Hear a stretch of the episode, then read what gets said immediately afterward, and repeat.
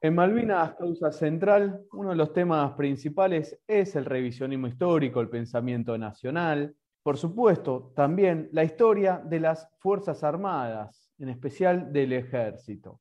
Si hablamos de historia del ejército, tenemos que nombrar algunos libros que me parecen fundamentales, como el de Jorge Abelardo Ramos, Ejército y Semicolonia, donde reúne varios artículos de Abelardo Ramos hablando sobre la historia del ejército.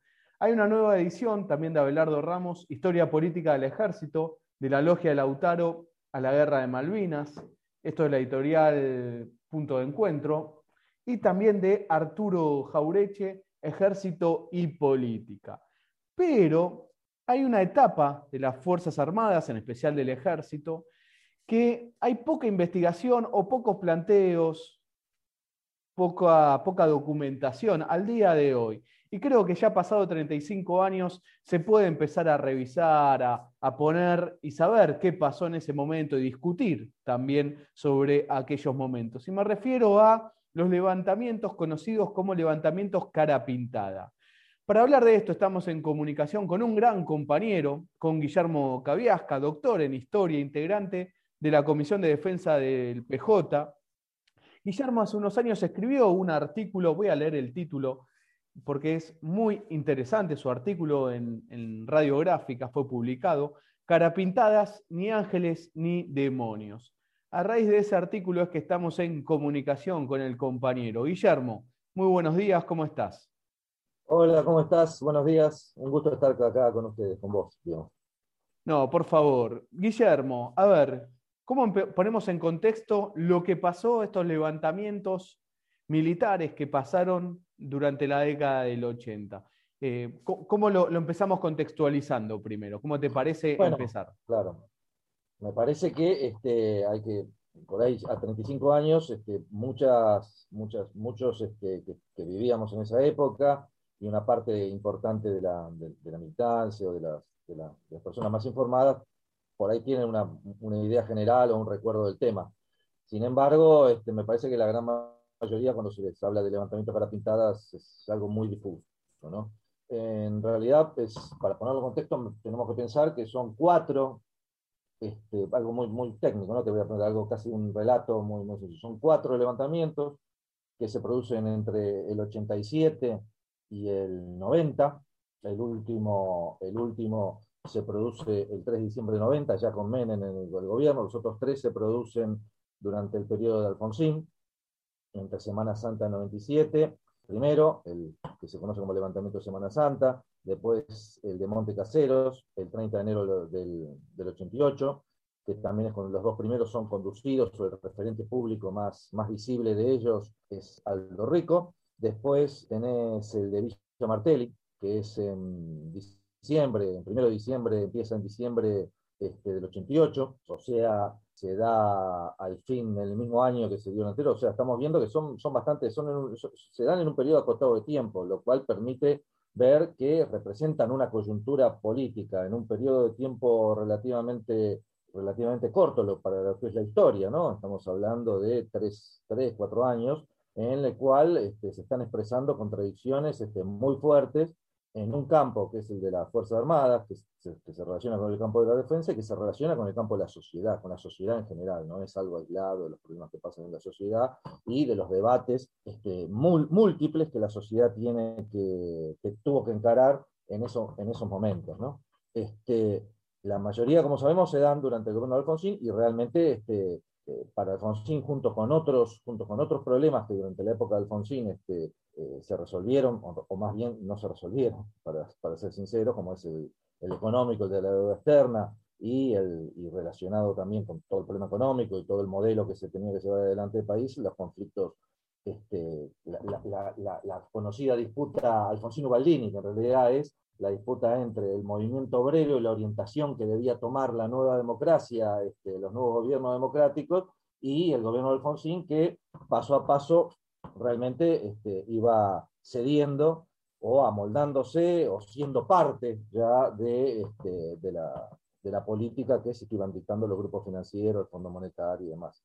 Y paralelamente a eso, pero tiene que ver con todo ese clima, con toda esa situación de época, con toda esa situación de qué iba a ser y cómo iba a ser la democracia, se da este, el conflicto al interior de las Fuerzas Armadas en el tema de lo que se dio llamar los levantamientos cara pintada. Paralelamente a eso, esos, esos, levantamientos tienen varias aristas. La más conocida, que es la que se estudia en general, que es la que en general se, estudia, tiene que ver con el tema de los derechos humanos y con qué hacer y cómo resolver el problema de este, lo que fue la represión y la violación a los derechos humanos durante la dictadura. No nos olvidemos que hoy estamos a, ¿cuántos años estamos? Ya pronto van a ser 40 años, ¿no? De, este, o más. No, 40 años, ¿no? Pronto van a ser 40 años de, no, 35 años de, eh, de, de, las democracias, ¿no? 35, 40 años de, este, del fin de la dictadura.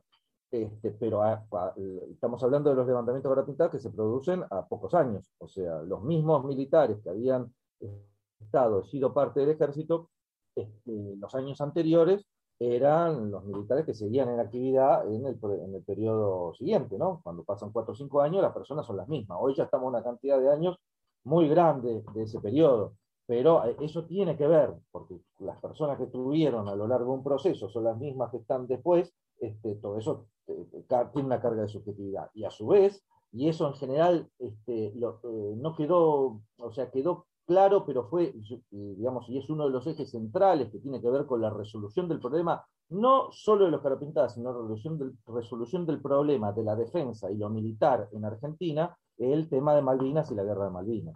Este, el tema de Malvinas la guerra de Malvinas, algo que marca fuertemente a la Fuerza Armada, marca fuertemente a la Argentina, por más que este, es justamente la resolución de este, la cuestión Malvinas haya sido hecha por, un, por el lado de más bien su, su bajarle los decibeles, eh, tender al ocultamiento, dejarlo en el plano de las relaciones diplomáticas, alejado lo más posible de la sociedad durante muchos años. Eh, más allá de eso, lo, cierto es que materialmente la cuestión Malvinas marca a la Argentina post dictadura este, desde, el desde la guerra en adelante y marca la interna de las Fuerzas Armadas también.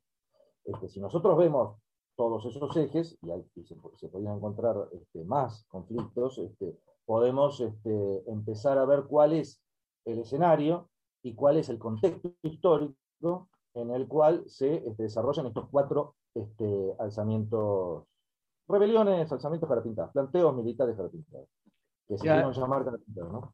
Porque se pintaban la cara eh, como se pintan los comandos para, para ir a combate, eso no, no es muy difícil de, de entender. Estamos conversando con el doctor en historia Guillermo Caviasca y además en un momento también los primeros eh, alzamientos se dan en el marco donde eh, se estaba juzgando o investigando lo que había pasado durante la dictadura, eh, para, para, juzgar a muchos de los criminales, justamente militares, que habían tomado distintas acciones durante el 76 hasta la democracia. El primer alzamiento, para, que también hay que, tener, hay que marcar eso claramente, el primer alzamiento tiene como hecho detonante, este, detonante, hay, un clima más profundo, interior en, muchos temas, pero el hecho detonante, y realmente que lo que cruza este, la mentalidad de, muchos de los militares que se levantaron en ese momento, es la citación del mayor Barreiro. El mayor Barreiro este, había sido un oficial de inteligencia que había participado este, activamente en los, grupos de tareas. Yo no, te puedo decir ahora exactamente este, en, los juzgamientos qué se dilucidó concretamente de su accionar en la represión, pero este, estaba siendo citado ¿no? para, para, para declarar los juicios, cosa que es lógica, ¿no? Eh, y este, se negó a presentarse. ¿no? Primero estuvo en rebeldía, estuvo fugado, este, después fue detenido, fue trasladado por la misma autoridad militar al, a un regimiento de Córdoba, y en el regimiento en Córdoba, cuando lo fue a buscar la policía para llevarlo a declarar, este, el regimiento se manifestó, no sé, un regimiento, un batallón, la unidad militar en la cual estaba, se manifestó en rebeldía que no lo, que no lo iban a entregar. Bueno, eso ya de por sí ya no es la rebeldía de un militar, un problema, problema de la justicia, este, legal y nada más, sino que había una unidad militar que, este, que se había este, subordinados, ¿no? Este, negado a entregar a la justicia para que fuera a declarar a, alguien que estaba este, imputado, que aún no estaba condenado, o sea, si, no tenía nada que ocultar podría haber ido. Eh, Eh, y a, partir de ese momento, eh, inmediatamente después, en esos mismos días, no, duran tantos días, ¿no? se da lo que es, este, ahí aparece Rico, que es el verdadero, referente del momento, ¿no? el, gran referente, digamos, también por la jerarquía y demás, era el coronel Senelín, ¿no? Este, pero Aldo Rico, teniente coronel, eh, es el que se hace cargo públicamente del liderazgo de este, de este levantamiento.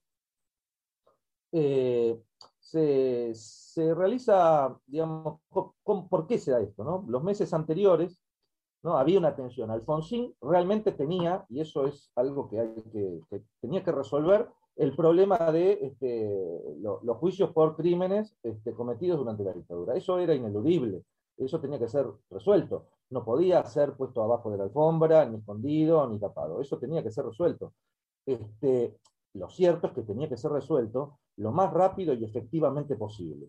Este, nosotros estamos aún a casi 40 años todavía llevando adelante esos juicios, lo cual para nosotros como país implica una carga importante. No digo que no esté bien que se hagan, pero digo, implica una carga importante. Este, Alfonsín recién ah, salía las elecciones y había puesto un caballito de batalla muy fuerte en el tema de derechos humanos, ¿no? Tenía que resolver ese tema. Este, ese tema generaba tensiones, por lo que te digo, mucho, una gran parte del personal de las Fuerzas Armadas había sido parte, había sido el mismo personal de la dictadura, y una parte había sido este, parte de los grupos de tarea, había estado en el accional represivo, y, y en el accional represivo violatorio de, las mínimas normas básicas de, los derechos humanos, inclusive de la guerra. Eh, entonces, frente a eso, se empiezan a dar una serie de, políticas en el gobierno de cómo hacer para que esos juicios se desarrollen más rápidos adelante, intentar... Hay, hay, hay, hay, debates y presiones internas entre el gobierno, la Fuerza Armada, las mismas tendencias que hay en el gobierno, los organismos de derechos humanos, para que eso se desarrolle en forma más, más rápida. Este, y que, se, y que, encuentra alguna forma de saldarse. Todo esto se da, insisto, se da de, eh, menciono, se da después ya realizado lo que es el juicio de las juntas, ¿no?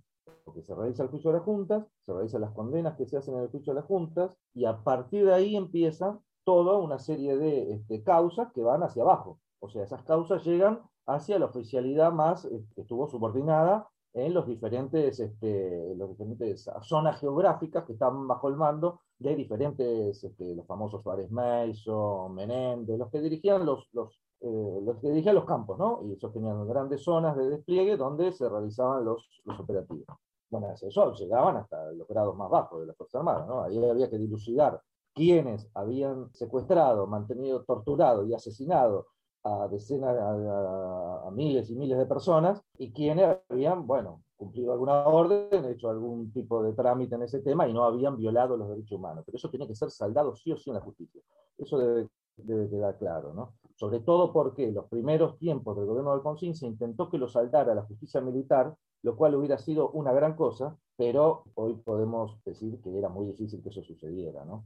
Y la justicia militar no cumplió con lo que debía haber hecho, para limpiar, limpiar es imposible porque el pasado no se limpia, pero para este, corregir o para plantear un nuevo escenario frente a este, crímenes que realmente este, no podía bajo ningún aspecto ser ignorado. Bueno, en ese sentido, el gobierno de Alfonsín dicta una ley que cuenta, que cuenta con, mucha, con mucha oposición, que es la ley de punto final. La ley de punto final tiene como objetivo que este, se, se salden hasta tal fecha, se salden todos los juicios. A partir de esta fecha, los juicios este, deben quedar saldados. Esa ley de punto final implica que, inmediatamente todas las causas se aceleran y hay una, o por lo menos, y eso sí lo pongo en el artículo, por lo menos así se sintió en las Fuerzas Armadas, este, hay una catarata de citaciones para cumplir con la ley, la ley de punto final. Hasta tal fecha este, se admiten, no, los juicios se siguen sustanciando, ¿no?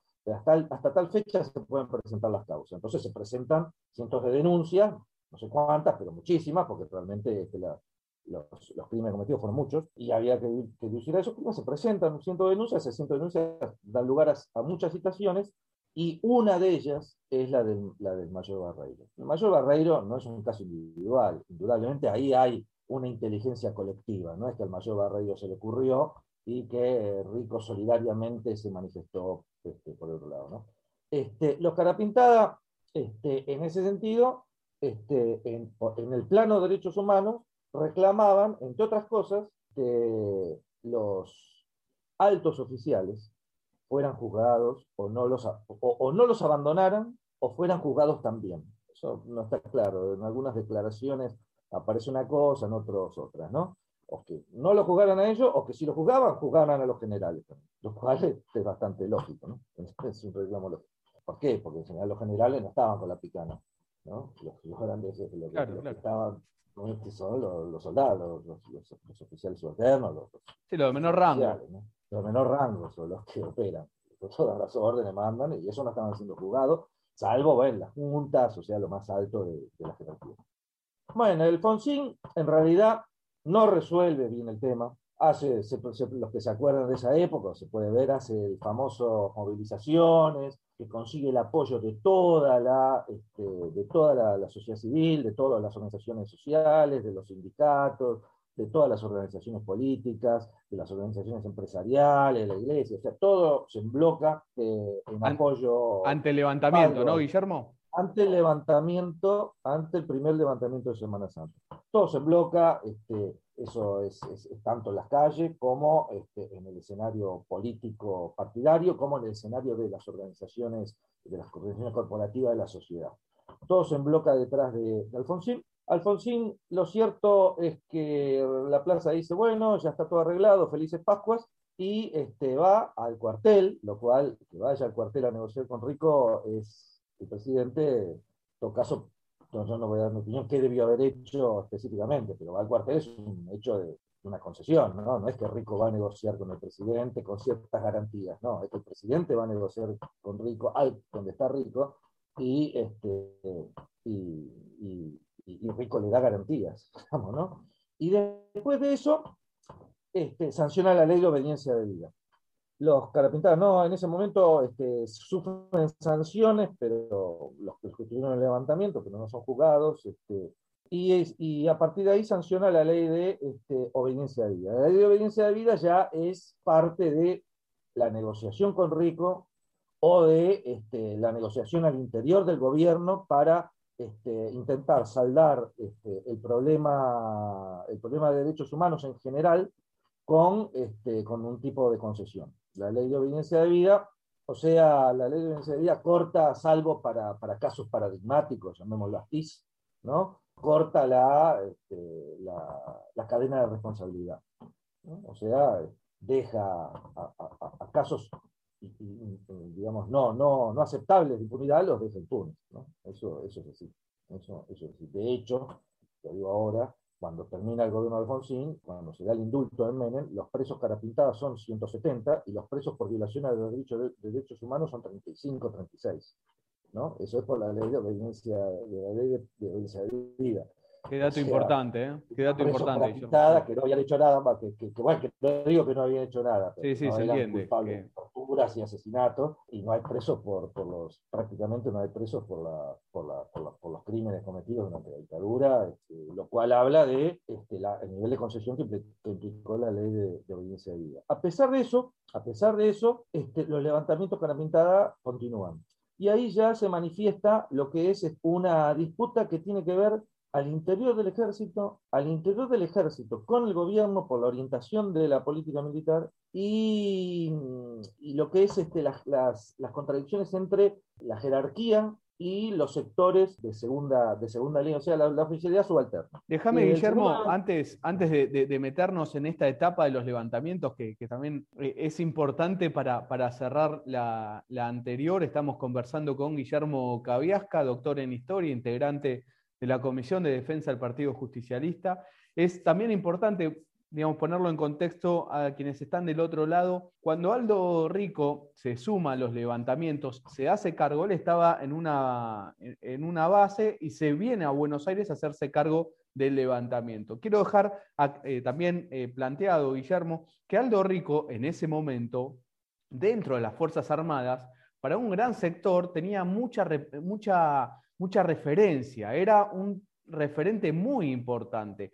Primero, por su participación en el conflicto del Atlántico Sur, como jefe de la compañía Comando 602. Un jefe que iba al frente de sus hombres, contado así por los mismos eh, comandos en ese momento.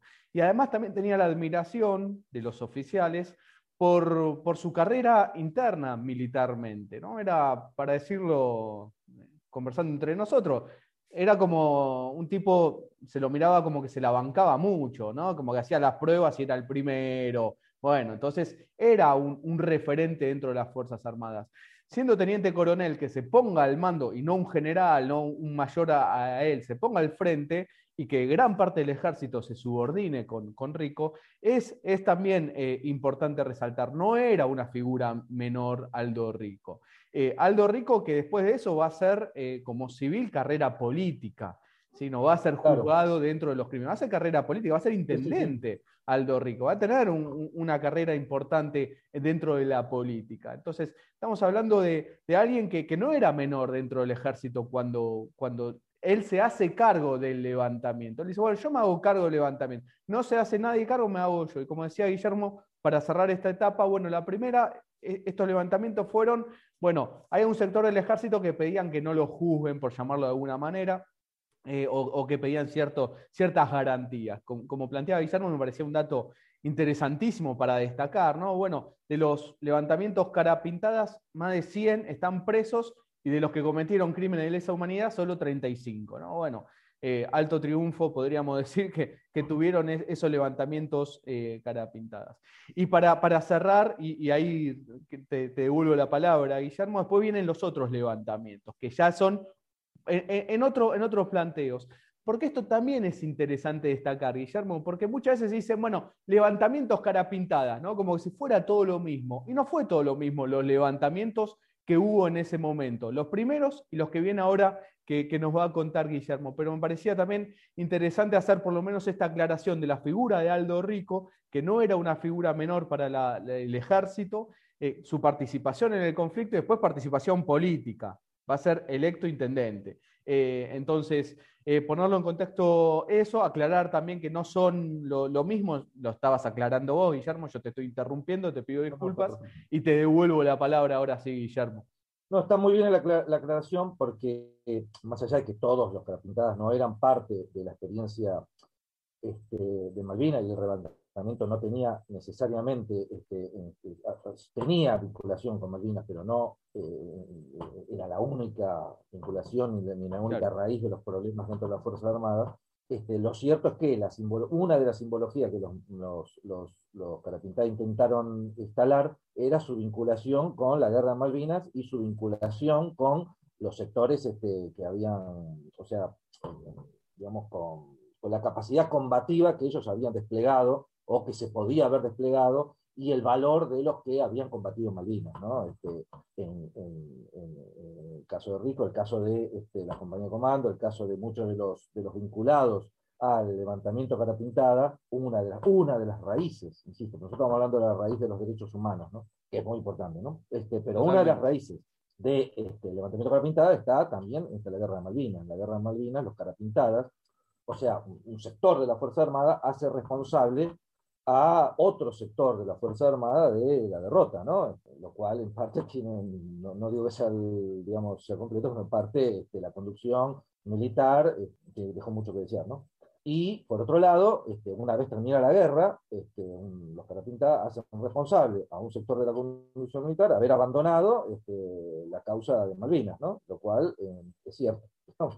Este, y por otro lado, este, un sector de la Fuerza Armada que se identifica como cara pero más amplio que ese, también hace, hace cargo a, este, la, a la Militar y a la, a la sociedad política o al alfonsinismo, este, en ese momento de este, tener una política de desmalvinización, de una política que no se hace cargo de este, la cuestión Malvinas.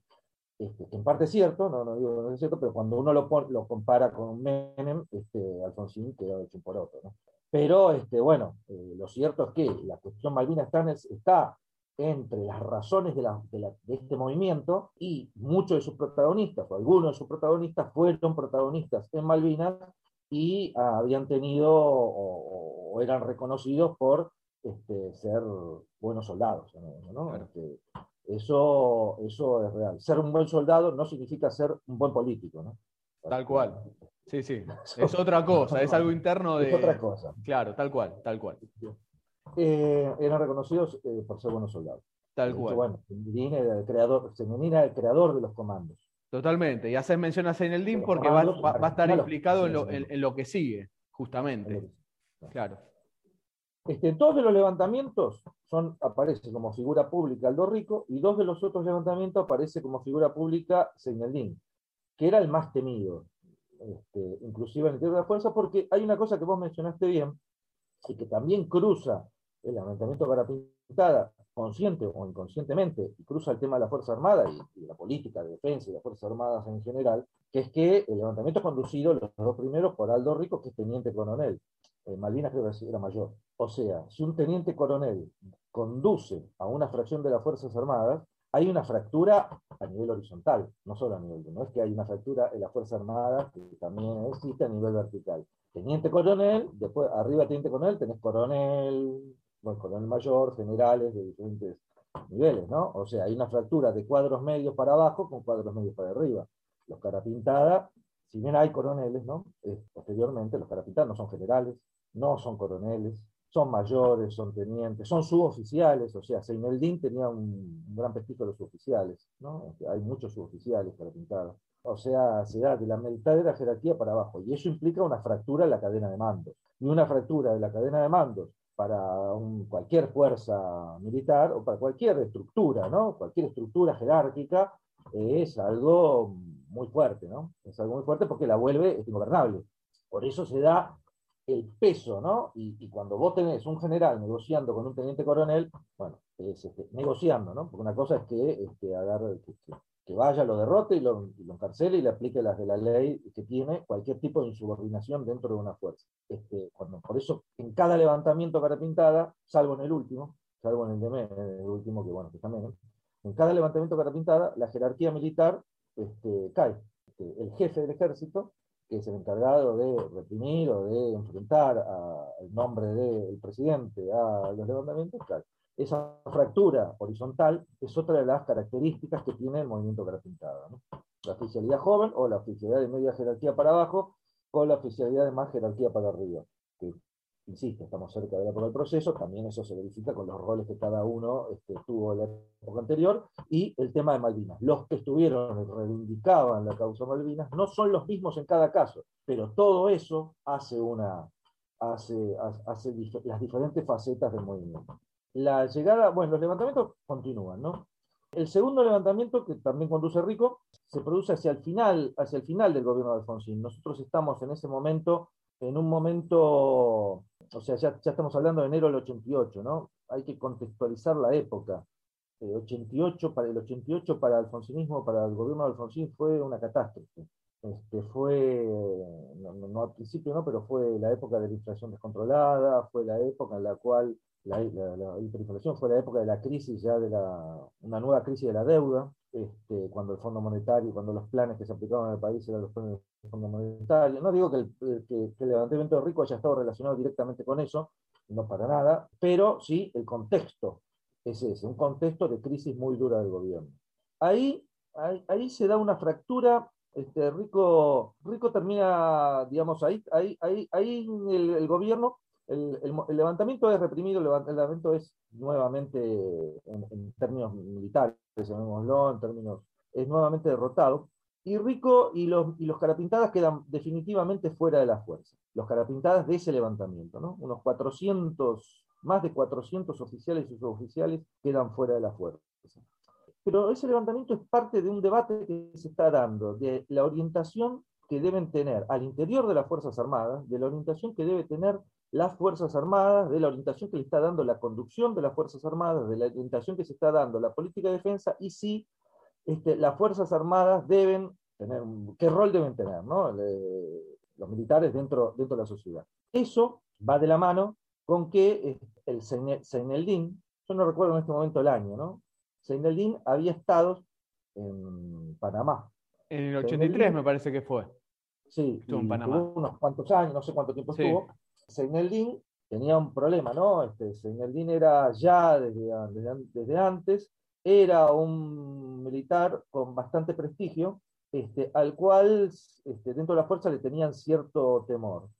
Eh, de hecho, este, digamos, sus ascensos teniendo los, atributos este, administrativos necesarios, ¿no? el currículum necesario, siempre fue frenado y nunca fue ascendido a general cuando le correspondía el ascenso a general, ¿no? administrativamente, y por los papeles que tenía. ¿no? Eh, en, para esa época, Seineldin ya está en el país y se da una división en el movimiento Carapintada, entre los sectores conducidos, entre los sectores, entre Seineldin y Rico, básicamente.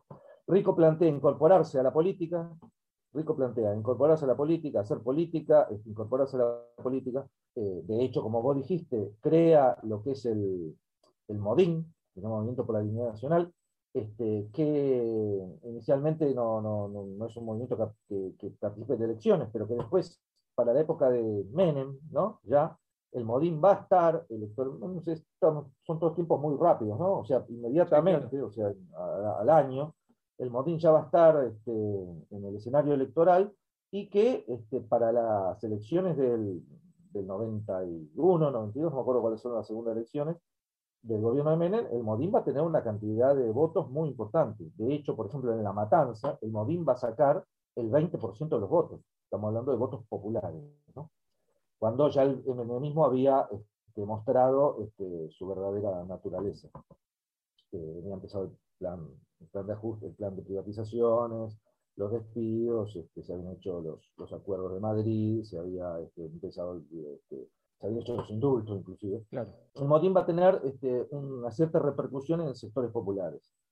Después va, digamos, no, no vamos a hablar del Modín ahora, no, no, no, porque no, no, no digo que fuera un movimiento popular. Sí, se entiende, que, llegó a tener votos populares. Que llegó a tener votos populares. Eh, por otro lado, Senelín no planteaba eso. Senelín este, creía que había que seguir con una cuestión que tiene que ver con, la, este, con el planteo desde las Fuerzas Armadas de lograr una conducción de las Fuerzas Armadas que respondiera a un proyecto este, más nacionalista, este, de las características que, eh, del antiimperialismo que concebían lo, concebía el Seineldín y el Seinelinismo, que, este, y que lograra una especie de, de reconciliación entre las Fuerzas Armadas y la sociedad este, a través de un indulto, no a todos los militares, no a la jerarquía militar, no, a los, no al sector liberal, llamémoslo, pero sí a los sectores militares este, de, segundo, de segunda jerarquía y una reconciliación con lo que había sido la organización armada. O sea, que hubiera un indulto para todo. En ese sentido había un parecido a lo que después después, ¿no? Este, me parece que hay que aclarar dos cosas. Uno sobre el tema de de una palabra que yo mencioné que es el antiimperialismo, y otra que es el tema de este, las Fuerzas Armadas en el post-83, post 83, ¿no? en la transición democrática. Y para que se entiendan esta cuestión de, este, cierto eh, aislamiento muy superior al de otras épocas que existió de, la, los militares, de las Fuerzas Armadas en general, de la comunidad militar respecto de la sociedad. No se da solo este, por los, este, la política desarrollada por el proceso, lo cual tiene por la dictadura, lo cual tiene una, la base material. Evidentemente, la política de la dictadura este, se, se, diferencia de cualquiera de los otros este, eh, regímenes militares o intervenciones militares que haya habido previamente, que no fueron todas iguales igual, pero es completamente distinta. Este, produce una transformación muy profunda tanto a nivel social, económico, como este, como negativa, me refiero, estructural, como este, el nivel represivo no tiene parangón con ninguna otra dictadura previa, a pesar que hubo alguna que otra que cometieron crimen, que estuvieron muy teñidos, nos repentimos al 55, por la participación de civiles, de, los partidos políticos democráticos. ¿no? Eso no, hay que olvidarlo porque también es fácil acusar a la Fuerza Armada y decir yo no tuve nada que ver cuando vos fuiste, estuviste en el centro ¿no? del tema. Pero bueno, vamos a nuestro tema. Pero más allá de esa base realmente que, genera una base para ese temor, ese rechazo, la política, este, posteriormente, la política democrática, no tuvo, digamos, uno puede ver que existe este, lo que se llama política militar y política de defensa. La política militar, en general, es la política que este, eh, las estructuras, digamos, el Estado, este, el gobierno, el gobierno civil, desarrolla hacia las Fuerzas Armadas. Y la política de defensa es la política de la defensa nacional, que no solo tiene que ver, que tiene que ver muy importante con la Fuerza Armada, pero tiene que ver con toda la sociedad. ¿no? Cómo la sociedad concibe la defensa nacional, cómo la sociedad concibe sus herramientas de defensa en función del desarrollo de un proyecto de país en un mundo que tiene un montón de contradicciones, un montón de problemas, cada país tiene lo suyo, nosotros tenemos algunos evidentes, ¿no? Tenemos algunos evidentes y otros no tan evidentes, pero son fáciles de ver de acuerdo al proyecto que vos, que vos querés desarrollar, si querés lograr un grado de independencia como para poder moverte en el escenario de naciones y poder desarrollar algún tipo de política nacional que implique este, el bienestar de la población, además, no solo este, la grandeza en abstracto, sino que eso tiene que ver con el bienestar de la población. ¿no? Eso es la política de defensa. Y otra cosa es lo que se consideró política militar. La política militar puede ser de muchas formas, pero acá la política militar se desarrolló, o sea, la política que los políticos, que los civiles, ¿no? ya hace una distinción muy fuerte entre civiles y militares. Y toma a los militares como problema. ¿no? Eso ya estamos en un problema, desde mi punto de vista, estamos en un problema. ¿no? Este, toma a los militares como problema. Pero a su vez, en la, en la, Argentina de los 80, y posteriormente eso sigue de arrastre, ¿no? Esto siguió de arrastre durante mucho tiempo, la Argentina de los 80, los militares como problema son los militares a su vez como amenaza. O sea, si vos este, desarrollás tu política, si, si, si, vos desde el gobierno tenés a los militares y lo ves como amenaza, y su política militar tiene que ver exclusivamente en cómo te garantizás la neutralización, el control la y la neutralización de las Fuerzas Armadas, y, este, y cuanto menos rol tengan en la sociedad, mejor, porque más fácil va a ser garantizar la estabilidad del, gobierno civil, o sea, participar, eh, concebir la política y las contradicciones principales de la política como este, autoritarismo o democracia, entonces el autoritarismo puede venir de muchos lados, pero vos lo focalizás en la, en la Fuerza Armada, entonces ahí ya tenés un problema. Este, ¿Por qué? Porque por otro lado no tenés política de defensa. Si no tenés política de defensa, puede ser por varias razones. ¿no? Una de ellas porque concebís que no, no querés, no vas a tener ni vas a asumir conflictos. Si se te plantea algún conflicto que requiera algún tipo de solidez de tu parte, no lo vas a afrontar, lo vas a eludir, lo vas a, lo vas a ver por otro lado. Nosotros hemos tenido mucho. los tenemos desde los militares, porque el conflicto de Malvinas tiene un plano militar, negarlo es imposible. ¿no? Este, eh, eh, digamos, la presencia en el Atlántico Sur requiere algún tipo de este, desarrollo de fuerzas, pero tenemos conflictos que requieren mostrar algún tipo de solidez, como desde la deuda externa y demás, ¿no? Que vos tenés que tener un tipo de solidez. Pero si vos consideras que no vas a afrontar esos conflictos a fondo, entonces no necesitas tener una política de defensa seria y solo te requiere tener una política militar. Y si la política militar la pensás exclusivamente con el tema de que este, los militares son un problema, bueno, cuanto más chicos sean, más débiles sean y menos poder tengan, mejor. En Argentina eso se manifestó durante el gobierno de Alfonsín, pero se manifestó fuertemente en, hacia fin del gobierno de Alfonsín y el inicio del gobierno de Menem. Si uno ve los presupuestos de defensa, los presupuestos de defensa frente a todo lo que se dice con Alfonsín no eran tan bajos. Lo que pasa es que con, el gobierno militar habían sido muy altos, porque había sido destinado, primero porque era un gobierno militar, segundo porque habían destinado muchos recursos para la represión y después porque hubo una guerra y bueno, ahí por supuesto es alto, ¿no? en el, momento de la guerra, porque no quiere recurrir recursos. sí lo bajó en torno a un 2%, lo cual es una cifra que sería normal. Pero si uno ve lo que pasa después de los alzamientos la pintada, ¿no? y no exclusivamente por eso, después de los alzamientos de la pintada, este, y con el gobierno de Menem, el presupuesto baja a, en, torno, al 1% o menos, lo cual es inviable para, para, para cualquier fuerza armada, o en un país como Argentina, obviamente. ¿no? Entonces, nosotros tenemos eso, nosotros tenemos que de la mano de este, los alzamientos carapintados y las contradicciones que hay dentro de las Fuerzas Armadas, tenés un escenario, más allá del que dijimos de las crisis, de todo, lo que estuvimos explicando antes, un escenario ideológico que es muy, muy, muy poco favorable a este, otorgarle a los militares algún rol dentro de la sociedad. Eso se va a profundizar con el tiempo. ¿eh? Eso no es que va a mejorar después de la función, eso se va a profundizar a lo largo del tiempo. No hay rol para los militares dentro de la sociedad. Vos tenés una cantidad de personal que además viene de una experiencia reciente, tanto de este, una experiencia represiva como una eh, experiencia de guerra internacional, que de golpe se encuentra sin rol. La sociedad no tiene hipótesis de conflicto, la sociedad no tiene una política de defensa, la sociedad no tiene una ley de defensa por mucho tiempo, una ley, una, ley de, de, reestructuración de las Fuerzas Armadas acorde a los cambios de la época. ¿no? La ley de defensa este, se hace al final del gobierno y después se establece en, los primeros, tiempos del gobierno de Menem. Este, y lentamente muchos de los atributos que las Fuerzas Armadas tenían se empiezan a debilitar.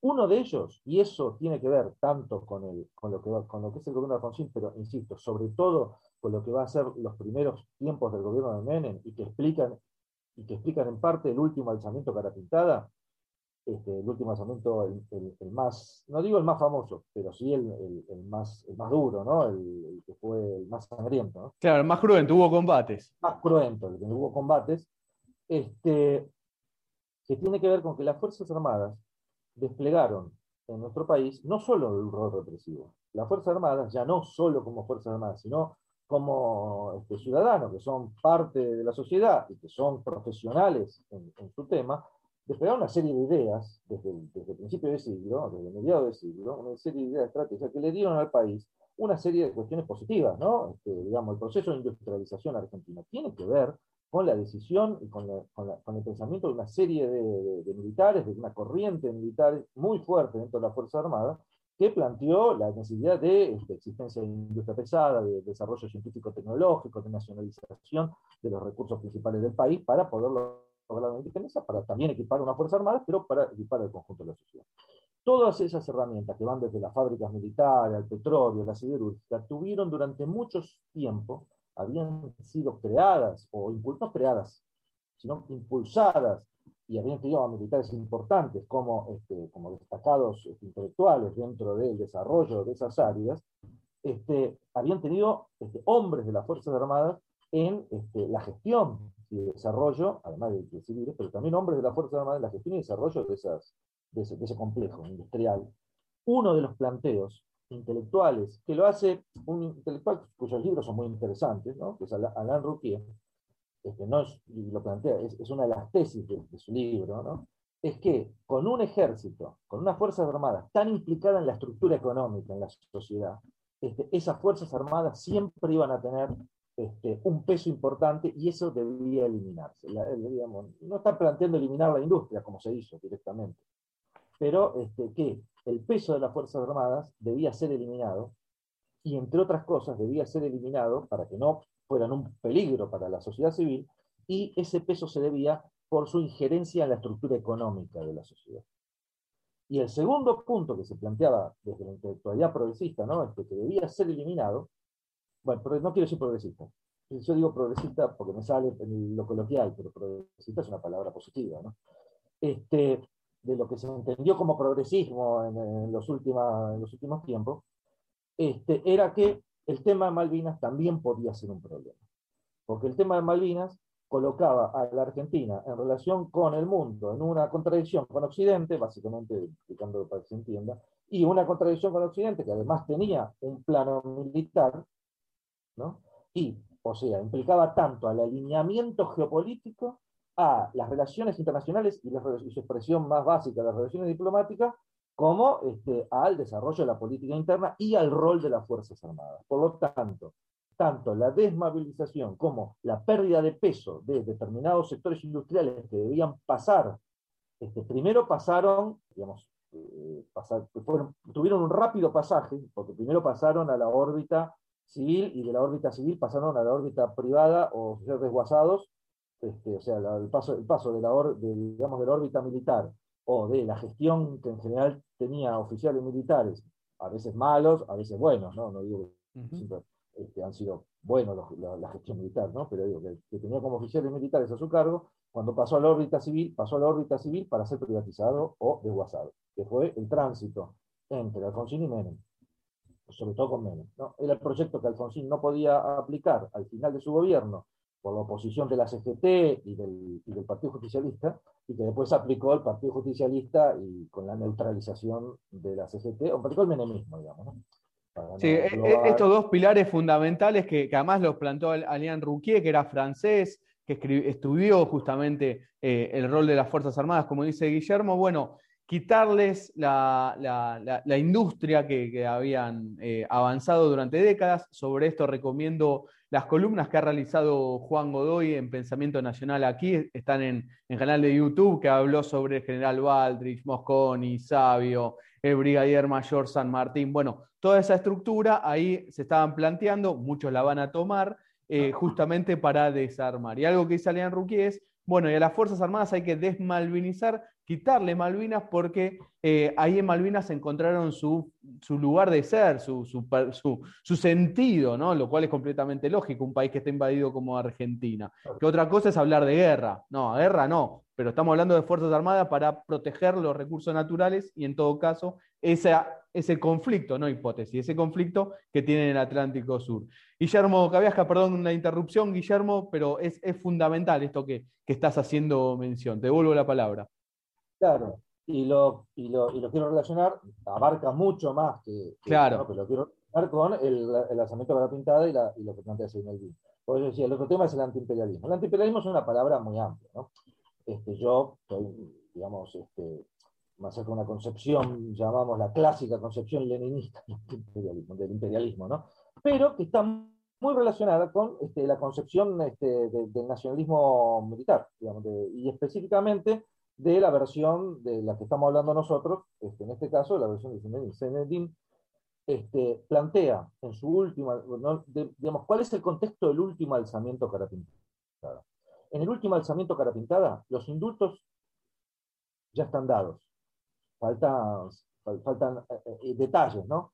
Faltan los indultos a los jerarcas que se dan después del alzamiento del, del alzamiento pero que no era lo que pedía digamos, nunca, nunca estuvo entre los pedidos Carapintada el indulto a Videla, digamos, por decir, nunca, nunca fue un planteo de los Carapintada el indulto a los jerarcas de proceso. Este, pero eh, ya se había dado lo que era el indulto a, este, a, a, los Carapintadas presos, que habían sido 160, 160, 170, y a los 35, 40 represores del proceso, yo lo señalo, que quedaron detenidos durante el proceso, durante la época de Alfonsín. Este, ya se había dado este, lo que era la principal bandera que se podía argumentar desde el plano de este, la reivindicación de la represión. Sin embargo, el levantamiento cara pintada más, este, más duro es el de Señor que se da después de eso, ¿no? para ver cuál es el, escenario y el contexto ideológico de este, de este, de este último alzamiento y sus objetivos.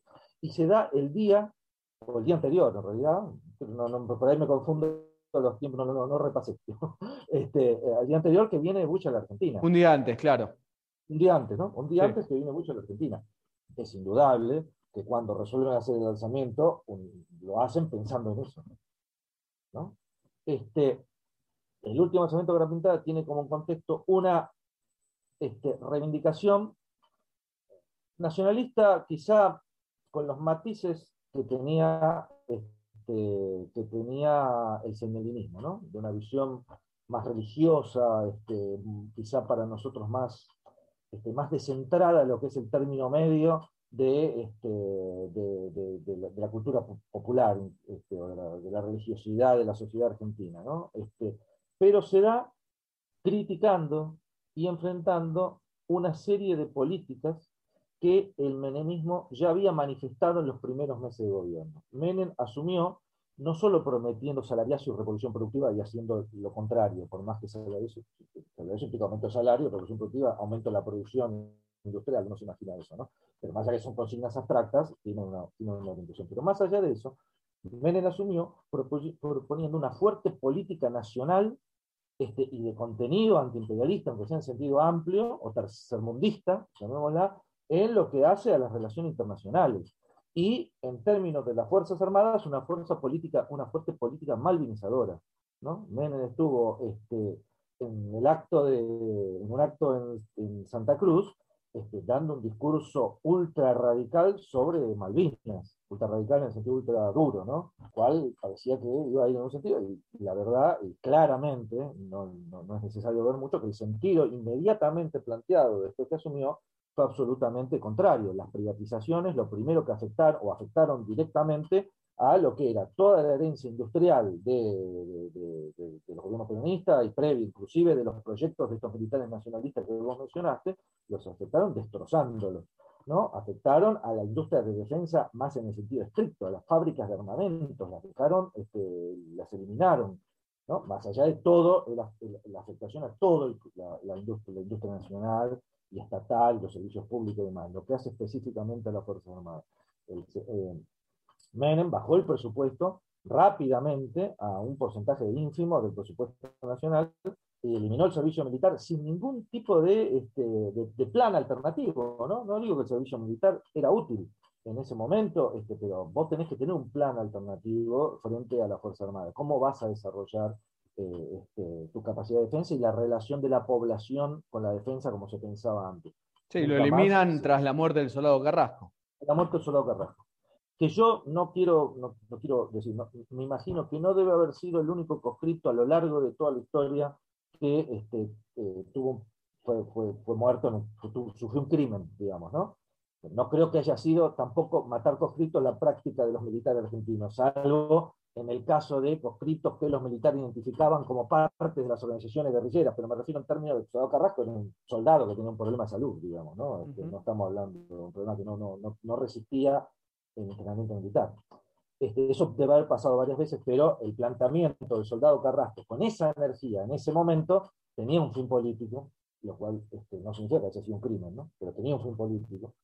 Y por otro lado, Menem realiza los acuerdos de Madrid, que se realizan entre el 88 y el, entre el 89 y el 90, y el 91, bueno, digamos, y después las leyes que, digamos, eh, los acuerdos son declaraciones, ¿no? Claro y después vos tenés las leyes concretas, que, vos ves cuál es la política de defensa, cuál es la política hacia la Fuerza Armada, cómo es la intervención geopolítica, qué doctrinas, qué leyes de petróleo, de minería. Sí, sí, van, eh, claro, fueron lo fueron ejecutando el plan.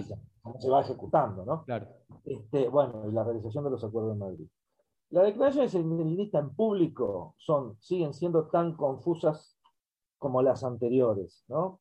pero cuando uno analiza este, los, discursos en el DIN, sus declaraciones, sus planteos, sus escritos, los, videos que ya en esa época mandaban, si bien están tenidos, insisto, de una retórica religiosa este, fuera de, contexto, ¿no?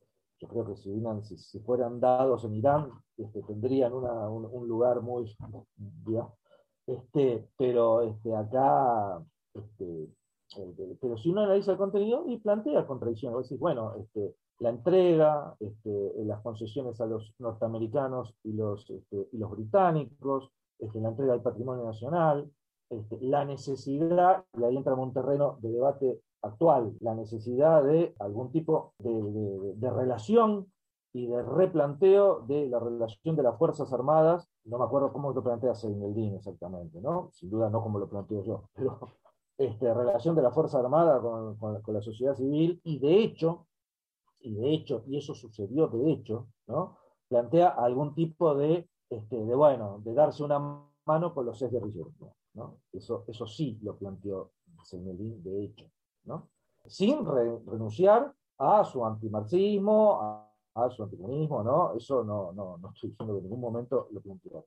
Ahora bien, todos esos planteos que uno lee entre líneas o, directamente después, no fueron planteos que la sociedad ni nadie este, viera en ese momento, fueran planteados públicamente, ni se entendieran, ni siquiera fueron los planteos de este, necesariamente de la mayoría de sectores que apoyaron eh, dentro de la Fuerza Armada o sectores civiles que, que, se sintieron identificados con los levantamientos para pintar en ese momento.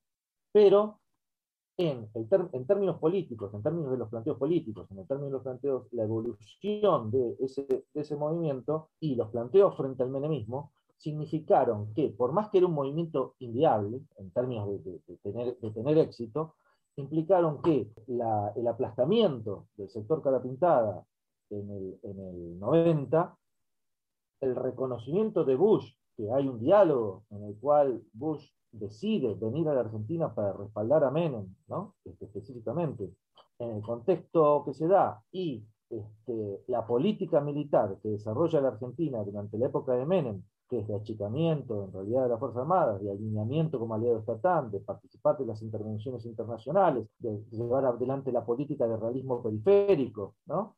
Defensa y relaciones internacionales, está muy relacionada, ¿no? Este, eh, llevar adelante la política de realismo periférico y participar activamente, aunque no en combate, no, no era necesario, en la invasión a Irak y demás, y era muy difícil que se pudieran realizar con el sector cara pintada dentro de la Fuerza Armada.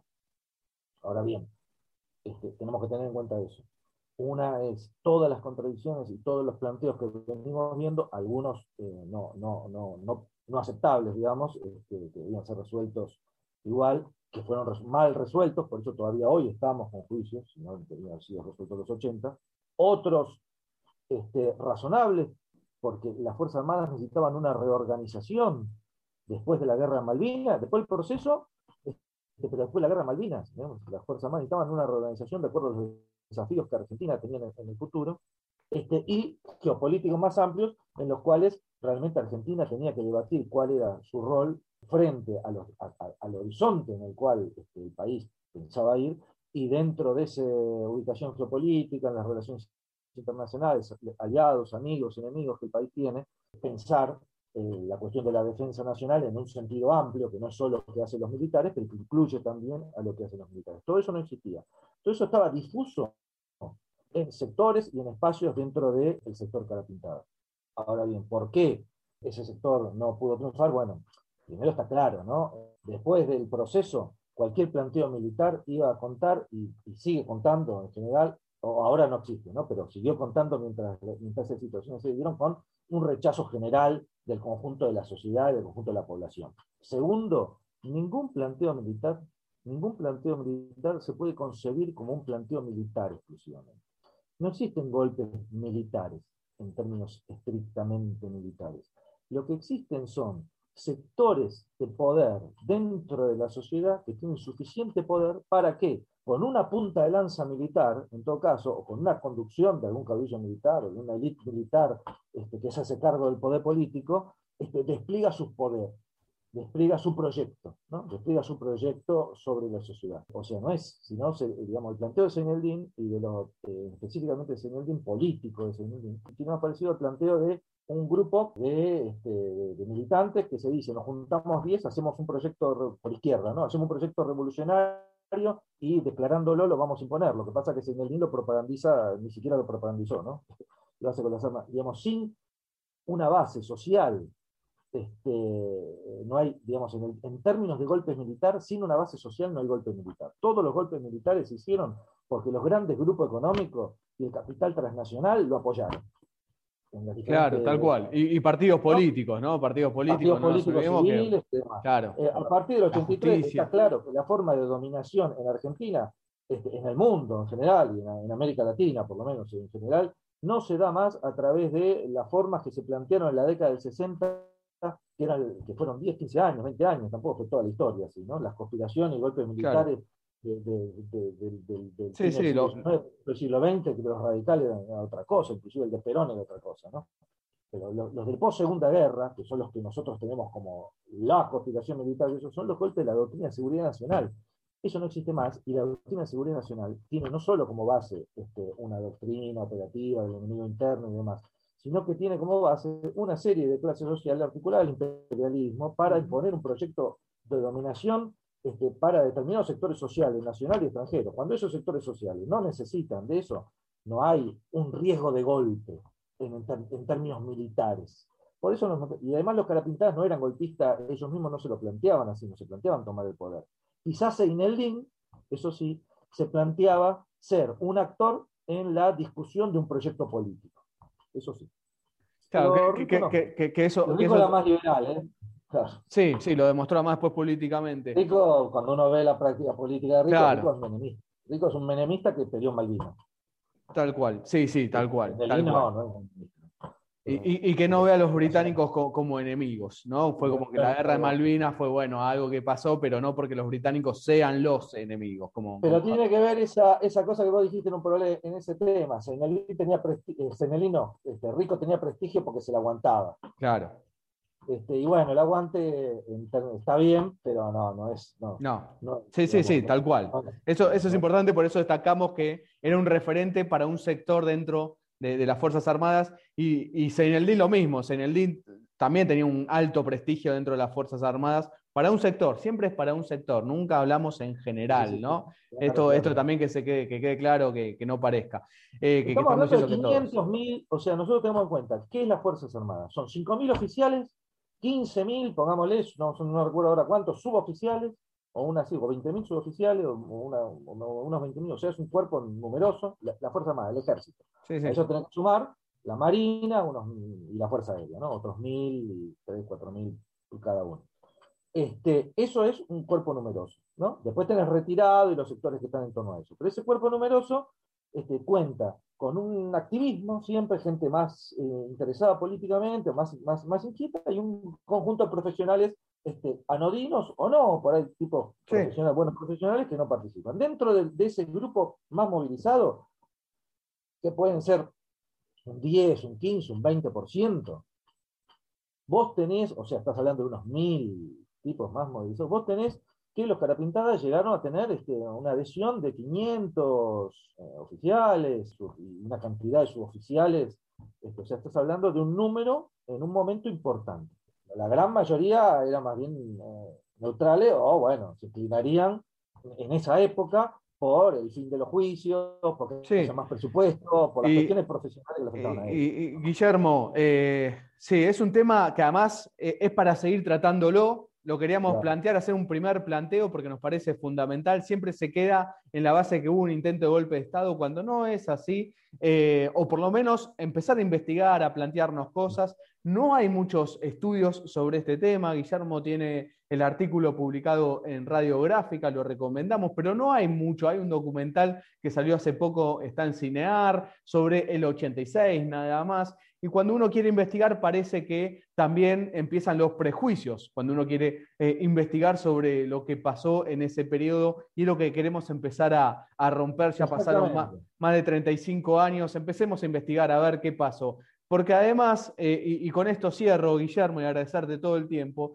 lo que va a pasar después, en, lo que hay que también tener en cuenta, que en lo que fue en el, último levantamiento, que Guillermo dice que fue, que fue así, el más cruento, lo destacamos, porque se reventaron a tiros en el regimiento de patricios y después en el edificio Libertador. Se, reventaron a tiros, no es que fue un levantamiento, el ejército quiso hacer un golpe de Estado, no, hubo sectores, como siempre, dentro de la Fuerza Armada, bueno, que se enfrentaron en ese momento en 1990 eh, que va a triunfar, por decirlo de alguna manera, el, que encabeza Balsa, porque Balsa se va a poner al frente de la represión de, este levantamiento y que va a ir al frente nuevamente y, reventarse a tiros, insisto con esto. Y que después no es casualidad que Balsa es el jefe del ejército durante toda la década del 90 donde, como dice Guillermo, se quitó el servicio militar obligatorio, se cerraron las fabricaciones militares, se subordinó a Estados Unidos y los acuerdos de Madrid, la venta de armas a Ecuador, eh, bueno, todo eso que ya sabemos que pasó y aquí mencionamos mucho. Bueno, fue a ser también a cargo de Balsa, que va a estar en la parte de la represión al levantamiento de Seineldin. Y es lo que al menos queremos empezar a poner en discusión sin el prejuicio, sin el señalamiento con un dedo de solamente utilizamos un adjetivo para quien eh, quiere investigar sobre este tema. No, no, investiguémoslo, pongámoslo en discusión. Ya pasaron 35 años, ya, ya está, ya estamos en otra etapa. Y, Guillermo viene en esa línea y por eso te convocamos en el día de hoy. Guillermo, queda para seguir hablando sobre este tema porque la verdad es interesantísimo y re profundo y lo vamos a retomar, el rol de las Fuerzas Armadas,